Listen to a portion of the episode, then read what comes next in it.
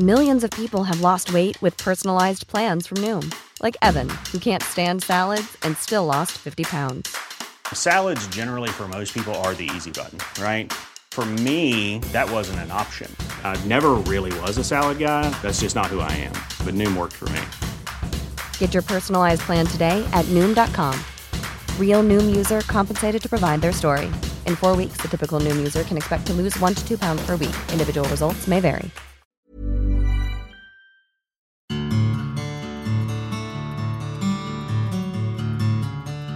In the early days of the pandemic, the everyday routine of all hospital staff changed completely.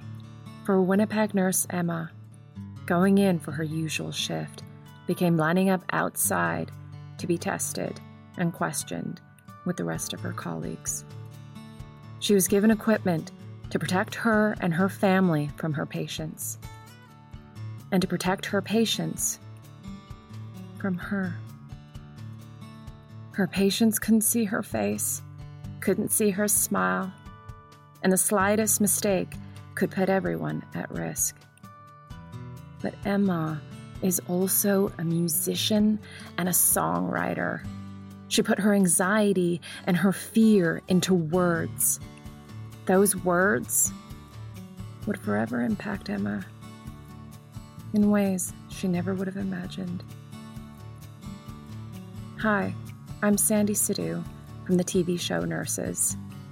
This is Notes from the Frontline, a podcast telling the personal stories of togetherness and hope from the heart of the pandemic.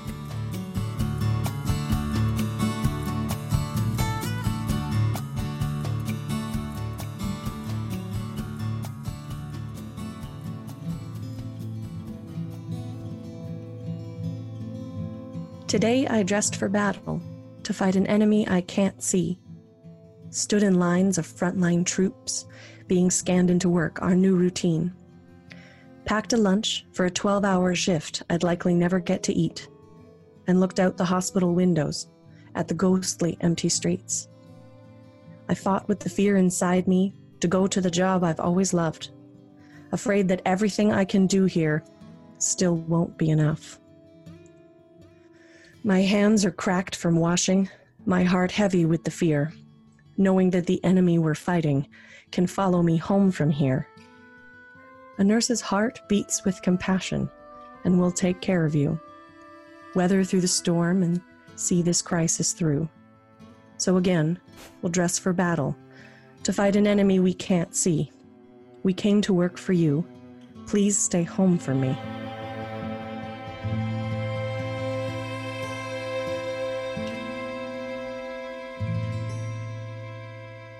Hi, my name is Emma Cloney, and I am a registered nurse at Health Sciences Centre and St. Boniface Hospital in Winnipeg, Manitoba.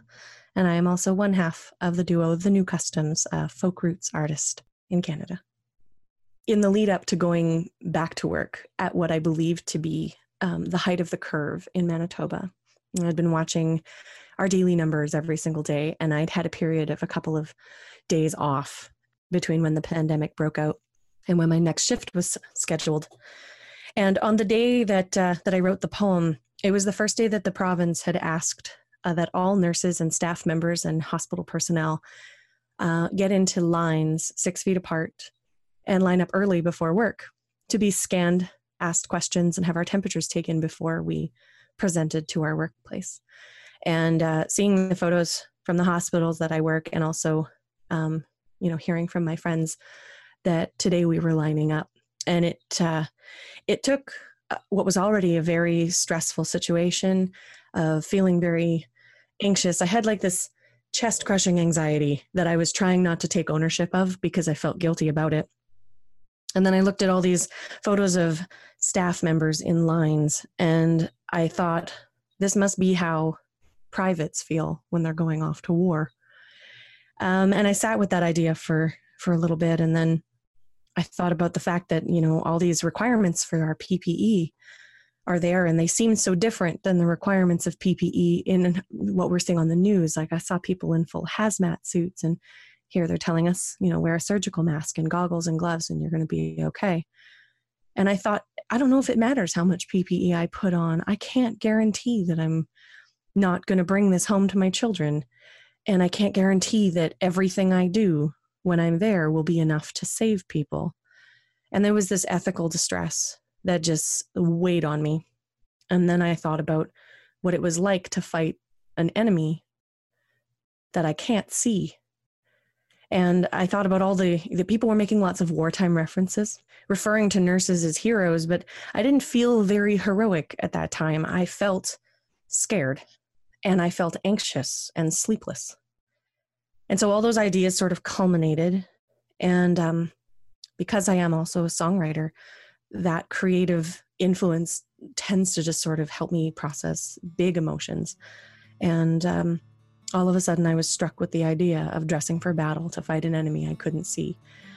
And so I quickly wrote that poem because that's just what poured out of me.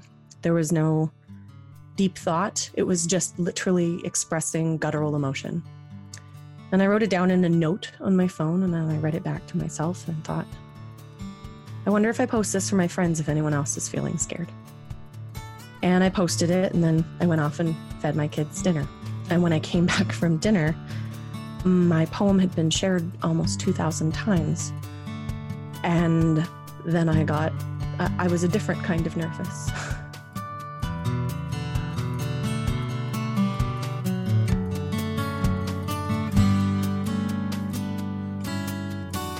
the first release was just getting getting it out and taking ownership of the fact that I was afraid and that this is what I was thinking and feeling and allowing that creative outlet allowed me to basically take that first breath like you come when you come up from underwater. So that first breath relaxed me a fair bit. But then when um, so many other nurses were sharing this poem, and I saw this beautiful trend occurring when other nurses and healthcare providers shared this poem, people that they loved or knew responded back to them as if they had been their words. And by people taking ownership of my, my words, it let me know that others were feeling the same way, but also getting to see that people that cared for nurses were making a commitment to staying home. It created this unity. And I suddenly felt less alone and less like an army of one fighting against my own fear, but rather that every one of us now was, you know, in the same situation and seeing that nurses from all across Canada and into the US were responding to this and the fact that we were all feeling the same way but we didn't know each other that that was you know one of those very universal feelings. Um, and I started to to calm and accept that it's okay to be afraid and that you know um, I guess that that's what real I don't know courage is is knowing what the consequences are and doing it anyway. Right after the poem was written, the thing that I noticed the most, other than this new routine of being lined up and scanned and everything felt like everything felt like the pace had slowed down, which was a very weird feeling because there was this sort of heightened sense of vigilance, but then you know the term there is no emergency in a pandemic. Like everything needed the proper time. We need the proper time to get the ppe on. We need the proper time to make sure that everyone is safe. But the thing that i noticed the most was whereas families often come in and they're very anxious and very nervous because no matter how many babies you've had people come in nervous right?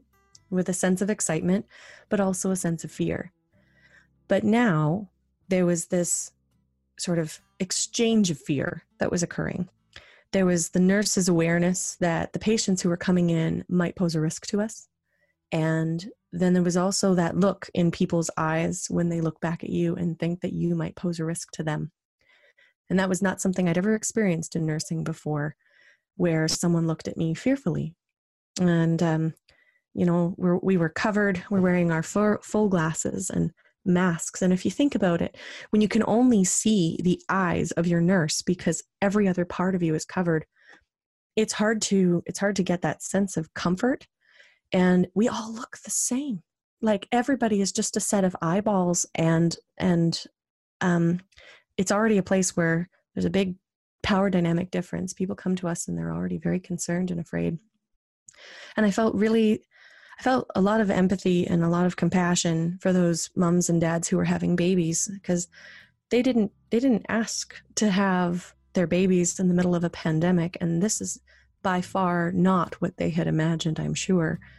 Um, and so the biggest change was just you know learning to find ways to overcome that obstacle and uh, to reach people to make sure that they could feel your humanity even through your mask so that um, you could provide comfort. And that was that that the first week that was the big adaptation.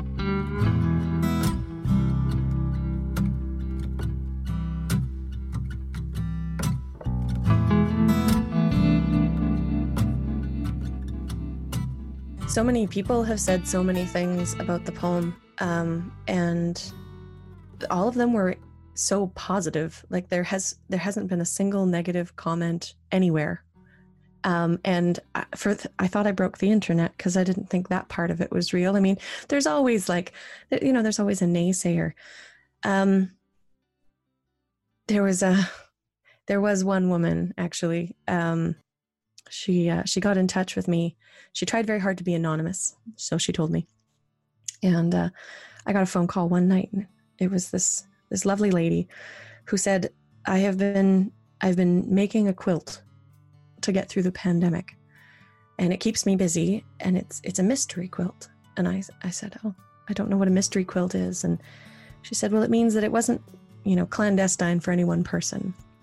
She said, "But I really wanted to make sure that it got to a frontline healthcare worker and so that it could provide comfort." And she saw my poem and she asked if she could give it to me. And then she identified that all of her grandchildren had been born at the hospitals that I work at during the time I was there. And it gave her a lot of comfort to be able to do something tangible. But what I thought was really interesting is on the tag when um, I got the quilt, she had written, This is a part of history. And that was it. And I was just so moved by these are the these are the little stories the personal stories the pieces. And i thought about the impact of what it will be like for that quilt to move down through my family and for the story of this time to travel with it. And uh, i think it's remarkable that speaking my own truth briefly and publicly has had such a ripple effect. And so i can't pen down one specific interaction that means more than any other except to say that the fact that my words have had a ripple effect and collectively have brought comfort to a lot of us um, is uh, is really beautiful, and I'm really grateful for that. I come from seven generations of nurses and nurse midwives, and uh, I thought about the trinkets that my mother has from when my grandmother was in the Second World War as a nurse, and that when this woman offered me the quilt, I thought, this is the I can see how the history will attach itself to this. Um, I have a I have a special watch that my grandmother wore. It was her graduation watch, which is a tradition in our family when a nurse graduates. The nurse that came before them buys them their graduation watch. And so I have my my grandmother's wartime graduation watch, um, and uh, the story that comes with that. So so mine will be a quilt, and I hope that it'll last as long as the story. Hey, little bird come away with me. We'll fly so high in the colored sky. Come away with me. One of the most interesting things that's happened as a result of this poem is I'm no longer being asked in interviews to only talk about one half of myself. So forever and ever, like I put myself through nursing school, releasing albums, and I did lots of um, interviews over the years and uh, there was always this question about, well, when you graduate, you know, are you going to be a nurse or are you going to be a musician? And there was this dichotomy where people couldn't understand how you could be both things because you are both things. And when this poem came out, it was very obvious to a lot of people because it was made public that I'm a musician in a successful band, but that I'm also a nurse at two hospitals. And nobody has said boo about it other than to just be grateful and supportive of the fact that that's the person that I am. And for me, it's a beautiful point of realization to just finally be able to live comfortably in this space and not feel like I need to defend or prove anything, but just know that both parts of that creativity, they lend themselves to my music to comfort people, and they lend themselves to my nursing to comfort people. The ocean meets the skyline and the road comes to an end. You've got to come away, away with me. You know, in labor and delivery, it, that's usually, but not always, usually the happiest day of someone's life. And um, my job as a nurse is to be there to facilitate that. And as a musician, I'm also there to facilitate an experience.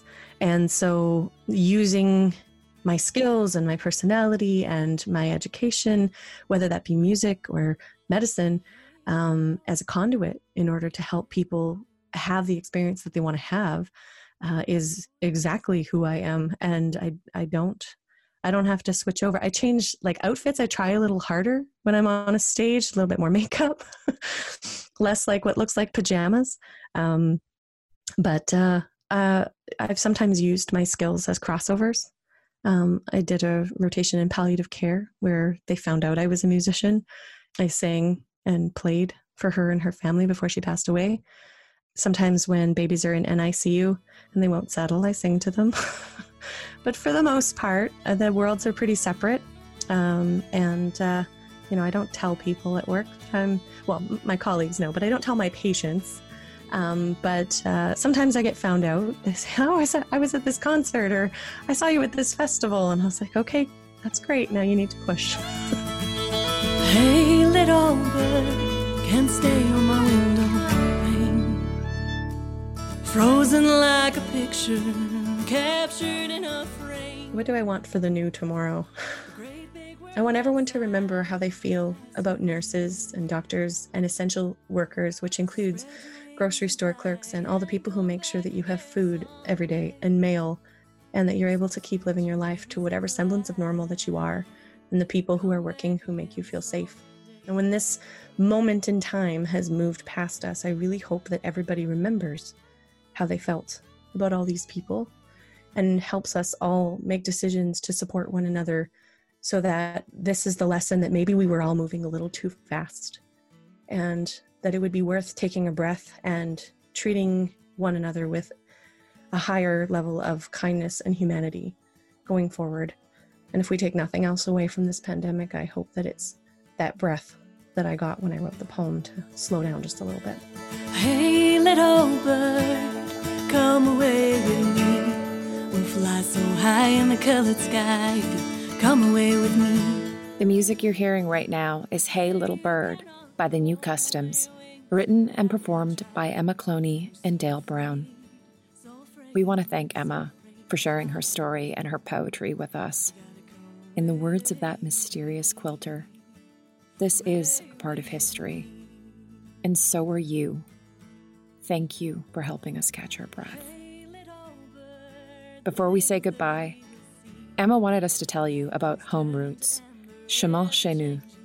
They've been instrumental, pardon the pun, in supporting musicians to bring music into people's homes and make a living during the pandemic.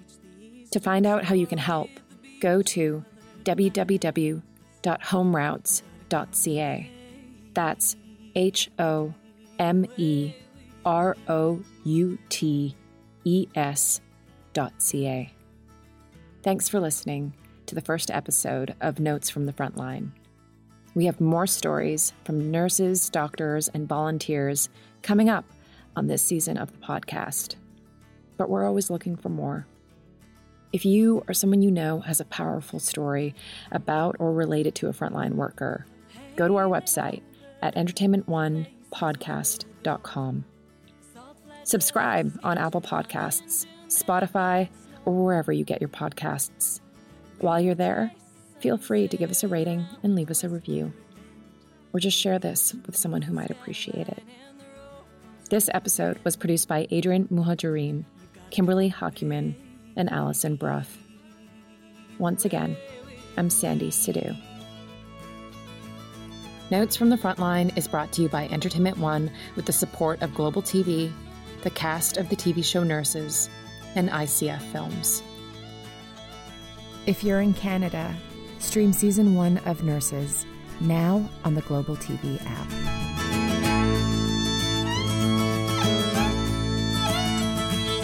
Hey, little bird, can't stay on my window pane. Frozen like a picture, captured in a frame. The great big world outside will just pass you anyway. A lot can happen in three years, like a chatbot may be your new best friend. But what won't change? Needing health insurance. United Healthcare Tri Term Medical Plans, underwritten by Golden Rule Insurance Company, offer flexible, budget friendly coverage that lasts nearly three years in some states. Learn more at uh1.com.